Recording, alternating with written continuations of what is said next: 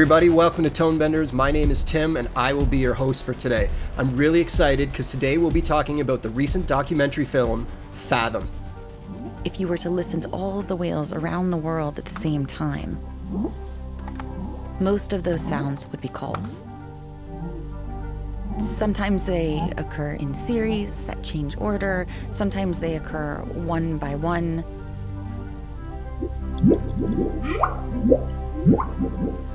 But they're short, and we understand very little about them. But of all of the humpback calls, I think one is the most important. The whoop.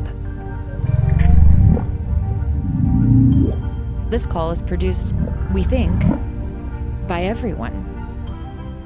This is an animal that has the potential to produce infinite numbers of calls.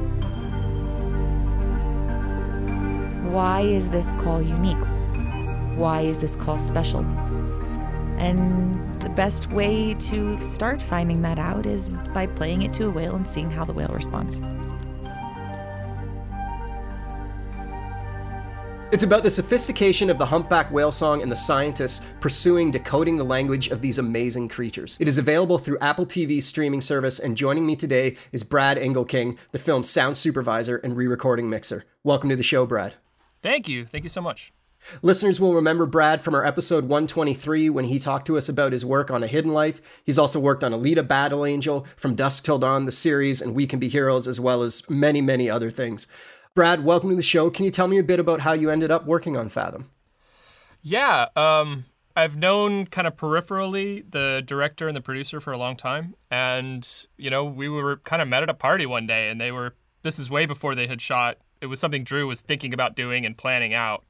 He just kind of told me about it, and he was real specific that it was like a sound show. That it was that the sound was a, a very very important part of the show, and and so I got really excited about it, and we started kind of just talking about different ideas and different things. And, you know, I don't think we spoke for maybe two years after that. And then one day he called and said, Hey, I need to record all this uh, voiceover, and I'm in Alaska. Like, what do I do? so I, you know, I kind of helped him through that a little bit. And, um, and then when I saw it, I was just blown away. It was just an amazing show. One of the focal points of both the plot and what makes it so special sound wise is the actual whale song. So it's about scientists uh, trying to design both microphones and underwater speakers, in one of the scientists' case, to play whale song to the whales so that they'll respond.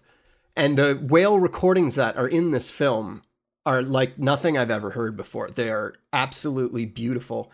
In fact, if anyone is watching the movie, make sure you stay for the credits because instead of rolling score, you just roll whale song for the whole like six or seven minutes of credits, and it's absolutely beautiful.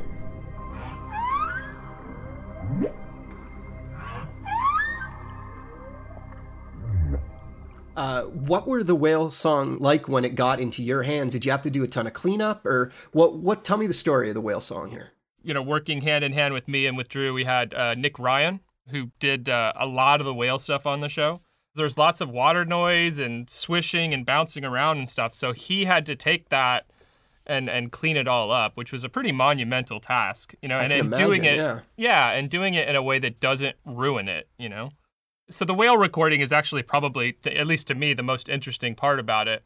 A lot of the stuff was actually recorded in quad, Oh wow. yeah, and by Michelle, who's you know featured in the film, is she has these hydrophones that she's like kind of customized to work for her, and she has all these like ways that she's figured out to you know kind of isolate them so that they're not picking up as much water noise and they're not getting banged around as much.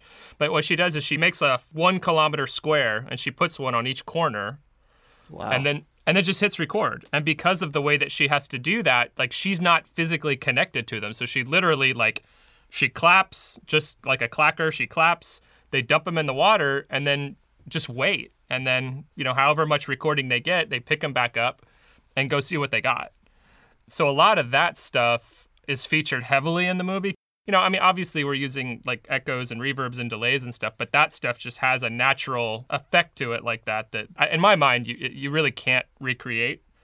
We took a lot of that and then kind of in the Atmos field, you know, moved it around a little bit, kept it moving within that field as well. So it's kind of moving in all three dimensions, and it has that built-in dimensional characteristic to it. So to me, that's kind of like the most the coolest thing about it is a lot of these sounds haven't been heard by the public before, you know? So when you say it was recorded in quad, did you use the quad recordings or did Oh, you yeah. just like if the whale was near one, were the other ones still useful? I don't Oh, know yeah. how far whale song travels in It- water. So, it travels super far. Like that's that's kind of one of the cool things about the film in general is it travels really far. And and part of what the scientists are trying to discover in this is how it's almost like a game of telephone kind of in that these sounds can travel so far in water because of the density, right? So they can travel so far and, and, and then those songs they kind of morph as they cross the globe. It's fascinating and, and you know one of the things that's talked about in the film is how you know these whales they're hearing through space and time because you know they're hearing these sounds that might be from a while ago right? And they might be traveling from a very long distance and yet they're hearing those at the same time they're hearing something that's coming from a closer distance we really tried to kind of do an experiential presentation of that. that's kind of what the sound design sections are is, is an experiential representation of that and again you know nick he had a, an enormous amount to do with that that's really kind of his his baby on that but talking to michelle you know i actually had a talk uh, I, I spoke with her just the other day on the phone and i said you know i know this isn't how you get to hear them when you're hearing it you know on headphones or when you're hearing this it. is the scientist who recorded them. Yes, that's correct. Yeah. Michelle Fournet is her full name. And I just said, does it feel inauthentic to hear it that way, or how does that feel? And she said, no, no, it's, it's cool because I can hear it kind of the way that a whale more would hear it without removing the veil of the microphone and the technology of that. And I, I said, well, you know, do you ever do it that way? She said, no, no, no, I don't ever want to remove anything. Like I would rather have the absolutely, you know, with all its flaws, because maybe there's something in there that we would have removed that we would have missed. So it's kind of like when you have a vintage recording and you want to capture it with all its flaws and every, you know, maybe master it later, right? But I think the the whale stuff is just I, I, I'm also fascinated by it. So you mentioned earlier that you added some delay and reverb and stuff. Can you talk me through that process? Like, because you're trying to place it in an underwater environment, even though we the camera doesn't really go into that underwater environment in the right. film. That's right. That's right. Nick Nick, Nick is uh, based in London. He has uh, Ben Baird, who does a lot of uh, sound effects mixing for him. And those guys kind of did an initial premix on the effects. So, you know, it came to me placed in with mostly with reverb, actually. And then, you know, we took it and, you know, once we put it in with the music, we changed stuff around a little bit and polished it a little bit. Um, there's a fair amount of delay. I, I don't recall exactly what we were using, but it was long delays. And then we would, uh, again, in the Atmos field, kind of bounce that off different places in the room based on the whales in the left. We would bounce it off the rear right and the upper right and stuff like that. That, you know, that was the idea. Well, it sounds beautiful. It's arresting how cool it sounds. You're Yeah. not expecting. I've never heard anything, at least that comes across as authentic. That's that clean and full and beautiful. It, it really took me off guard when I first heard it. It's impressive. Yeah, uh, you know, one of the things about that that I really, you know, we're going to talk about the whales the whole time, and that's that's what we should be talking Yeah, about. that's, that's no problem. uh, you know, one of the things that's cool to me about it is some of the some of the whale calls, particularly the ones that are kind of um, uh, alone in space, where you just hear like one very specific call. Some of those have a lot of passion and a lot of feeling to them, and you can't you can't hear them without saying like, "Wow!" Like that creates an emotion just on its own, and whether or not that's the emotion the whale's feeling, I- you know, who's to say? But there's a few of them where we would play it, and you just like your heart would just be like, "Oh my god," you know. There's one in particular in the brain sequence when they're talking about how their brains are specifically wired to, you know, use sound really to navigate and to do every. I mean, that's their big sense, right? And there's this one that just sounds like the sound a mother would make as she's holding her dead baby. I mean, it's just rips your heart out when you hear it. And um, I, I, yeah, you know, and Drew, uh, the director, uh, Drew Xanthopoulos, you know, he he was keyed into all that, and, and he knew ex- uh, more or less exactly which ones he wanted where and how they should, you know, because you know he lived with them for a long, long time. So you you mentioned the brain scan sequence. There's a sequence in the film that kind of becomes uh, almost like an art film in, where a light is being represented uh, uh, with the whale song at the same time. How did that come together? Did the audio come first or second in that? So the audio came first. The uh, Nick mocked that up, and then they they sent it to visual effects, and visual effects did it.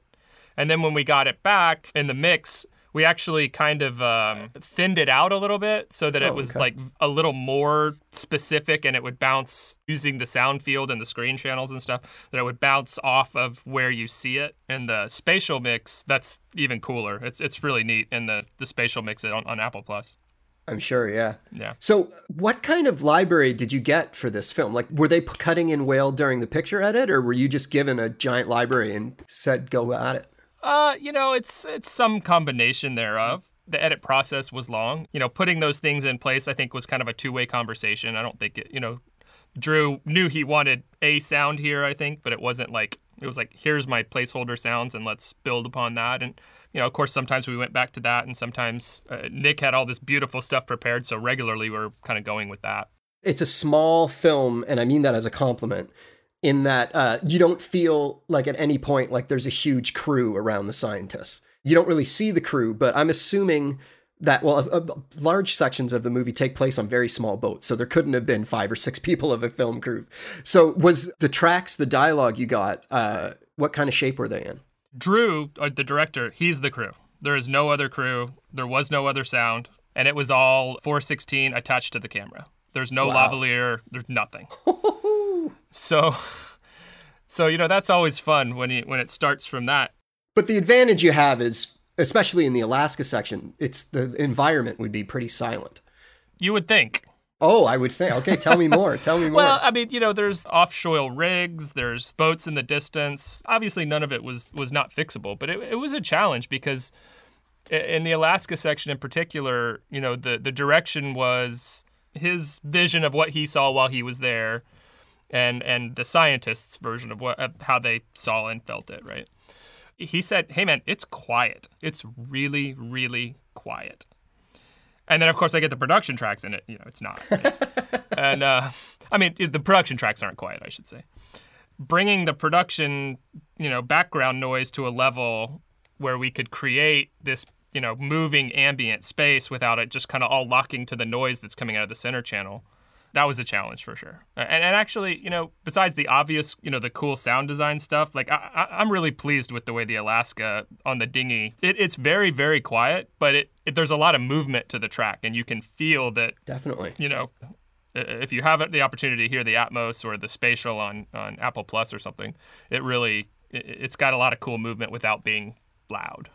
Cool. Well, I, found myself trying to find their uh, lapels while I was watching the film at some point. So you did a good enough job that I was wondering, like, how how do they do this? It's so clean. Ah, well, and wind you. must have been an issue too, because especially uh, uh, the other scientist that's in uh, Bali, Poly- is it? French Polynesia. French Polynesia. Sorry. Uh, a lot of that is on a motorboat that's moving at times. Yeah. Well, and so in that one, like that's working for you, right? So, um, and, and, and we, you know, we were very, very consciously tried to make those two locations the exact polar opposite um, sonically. Visually, they're polar opposite. Like, Right. It's one's the paradise, the other one's very desolate. Yeah, Uh, and dynamically, it's the same. So you know, there there's lots of move, there's tons of movement, tons of just volume in the backgrounds uh, and ambiances and stuff that are happening around that, which helped because yeah, I mean those are those were the production tracks. You know, they had their own challenges as well. So, what's cool about it is is to take, you know, essentially one mono mic and then try and create this, you know, really immersive, really experiential mix. And, you know, in a way, having that mono mic kind of helps with that because it points, you know, it, it, it, you're you you kind of have to follow the action in that way, you know. So uh, I mean, I dig that. I, I think that's cool. And it allows you to kind of, and we talked about this last time we spoke. It allows you to kind of, you know, focus. Uh, you, you know, use your focus ring to focus in on specific places and then back off of it. That was an enormous challenge having, you know, minimal to no PFX and just the one mic to make it work. So there's a, a couple scenes uh, also in the Alaska half of the story. It's not divided equally in half, but there's two stories going on where they're on the dinghy, and in the background there's just humpback whales coming out of the water and shooting water up into the air from their blowholes. How much of that is real, and how much of that did you? Uh, Well, I mean, it's all real, right? But uh, as far as like you know, sync sound, very little of it is sync sound. where did you get the real blowhole sounds from then? From uh, they're they're cheats from other other parts of the show. Okay, so they're all recorded for that show. Like you weren't going into some kind of library. Yeah, those something. are all stuff that Drew recorded. That's amazing because it sounds. It obviously sounds real because it is real. I should back up on that. A lot of that stuff is stuff Drew recorded. Uh, I I can't be hundred percent certain that that's the case in every single instance, but a lot of that stuff is stuff that's outtakes from other. The majority of it, yeah. Wow. When you sat back watching the final playback, what was the thing that you just nodded your head and were like, "Yes, this that worked know, really uh, well." man, I don't usually like to watch stuff that I've worked on. You know, I mean, there's a certain uh, anxiety that comes with watching something that you've worked on, right? Because you're like, For sure. I'm going to find something and I'm going to regret it. And this one, I, I, I think what I like the most about it is just that it comes together and it, it feels seamless and it just, um, it's just, it's really difficult for me to pick a favorite spot. I guess if I was going to, and the ones that we kind of play to show off a little bit is the, you know, like the first six or seven minutes. Just because it's impressive sound design and, and you know with all the Atmos stuff that's happening, uh, Do you want to just describe what you did in the first six or so, seven minutes? I mean, it starts out with just like a rumble, um, and the rumble kind of moves a little bit around the room just so that it's not flat. So it kind of moves around the room a little bit. And then we start with, you know, kind of very distant whale sounds, and then that kind of builds into this cacophony. And that's kind of where we're using all the quad stuff that's moving around the room and up and down in the Atmos space. And then it bangs in to reality for a second. So we go from kind of this ethereal, like you're in the water, hearing the waves and living with them, and then it bangs into, you know, total reality with this really loud uh, rubber motorboat, and then uh, and then it switches back, and all this is without music, so it's a you know strictly a sound design piece. There's a little bit of voiceover, and then we go from that into kind of a music and sound design collage or whatever you want to call it for sound people, there's some pretty neat stuff in there about, you know, listening to like the vanishing point of sound and, and like, I mean, that's part of what's discussed in the film. So being able to do that, you know, in sound design while someone's talking about those concepts was pretty fun. Yeah, it's a really cool opening. Was it always the beginning designed to be sound design and not music? Yeah, that was the plan from Yeah, the beginning. And, and you know, and, nice. and Drew, you know, to his credit, uh, he gave Nick and I a, a lot of leeway, you know, and I remember the first couple weeks that I was, you know, kind of getting my mix together once we had all the sound design and all the stuff. And at one point, I, I was like, man, I, I think I might be taking this way too far because like I shouldn't be I shouldn't be enjoying this as much as I am. So I called Drew. He's he lives in Montana, and I called Drew and I just said, hey man, like, you know, here's what I'm doing. Like, is, is it cool if I just go all the way? And he was like, yeah, absolutely. Make it your mix, and then you know we'll check it out when I get there. And and he was all for it. So you know, it's cool to be able to at least present your idea and your your your thing. And and you know, I mean, obviously there were changes, but I think he dug it. You know, so one thing I hate is sending out a stereo mix, a stereo crash down of my mix, because I don't want that to be the first way somebody hears it. You know, because I don't know what they're listening on. I don't, you know, there's just too many too many things I don't control. And for the most part, we didn't do that with Drew. So he showed up, heard it in Atmos for the first time after hearing a mono production track. You know, it blew his mind a little bit, and that's that's kind of what we're supposed to do, right? Like it's like, oh my god, like, that's yeah. my film. So I don't know to make a, a you know a long answer to a short question, but I, especially with the Atmos stuff, I think that you can kind of you know you take this film that that is good and has a great story and has passion and has all that. And like what we do is like, you know, take a, a polishing and just sit there and polish that stone and polish it and polish it. Everything becomes clearer. The fog that's sitting on the movie screen starts to go dissipate and you're you know, you go from being a passive watcher to engaged, you know.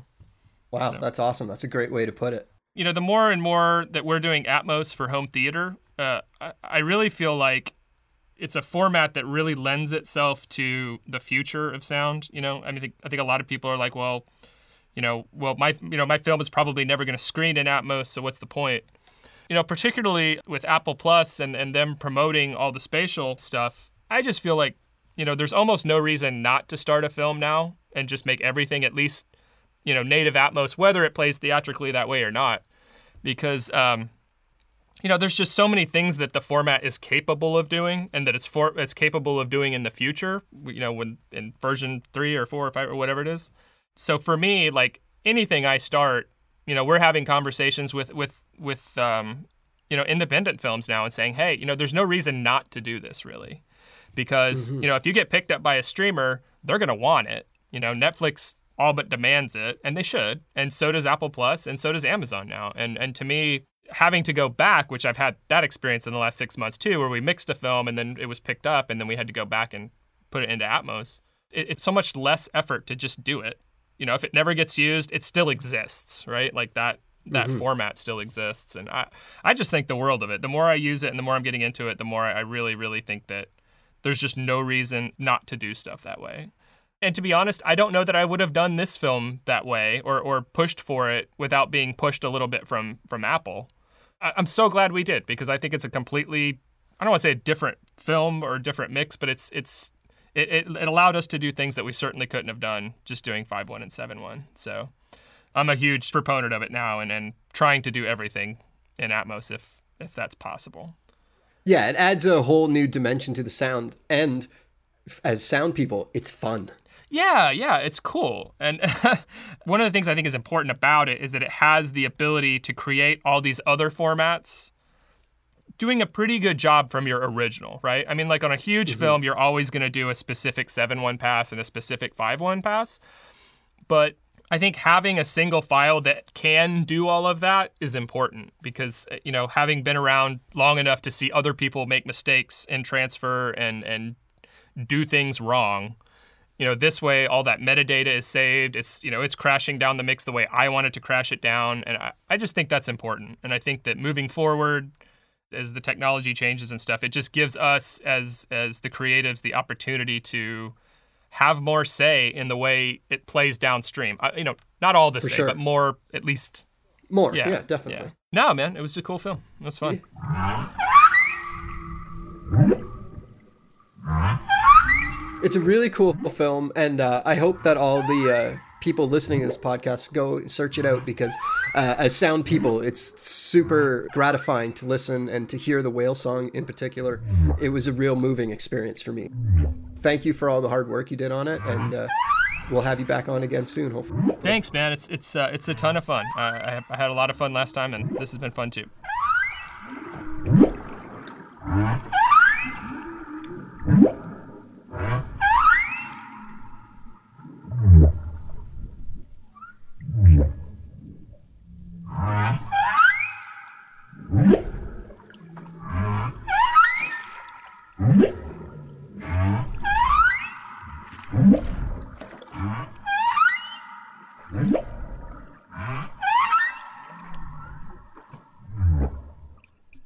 We're just going to sit back and let you listen to some whale song recordings featured in the film as we end this episode. They are both beautiful and haunting. Before we wrap up, I would like to send a big thanks to David D'Agostino, who volunteered to edit and mix this episode. You can see what David has been up to in the sound design world at pixelpenguin.ca.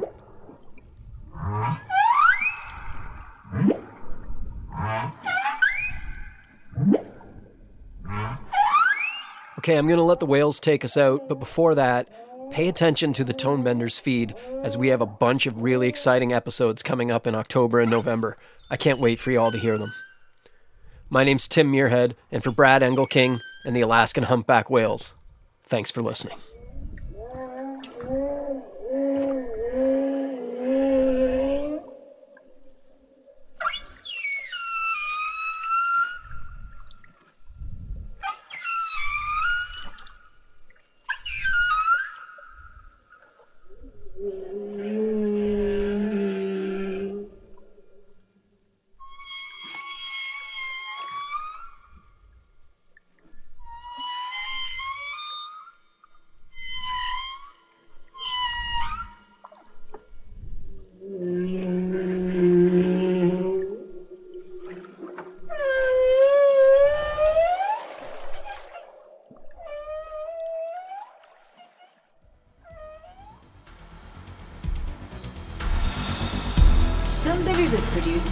Produced Muirhead, Renee Coronado, and Teresa Morrow. Theme music is by Mark Straight. Send your emails to info at tonebenderspodcast.com. Follow us on Twitter via at the Tonebenders and join Tonebenders Podcast on Facebook. Support this podcast.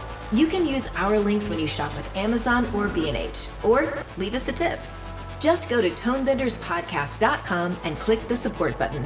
Thanks for listening.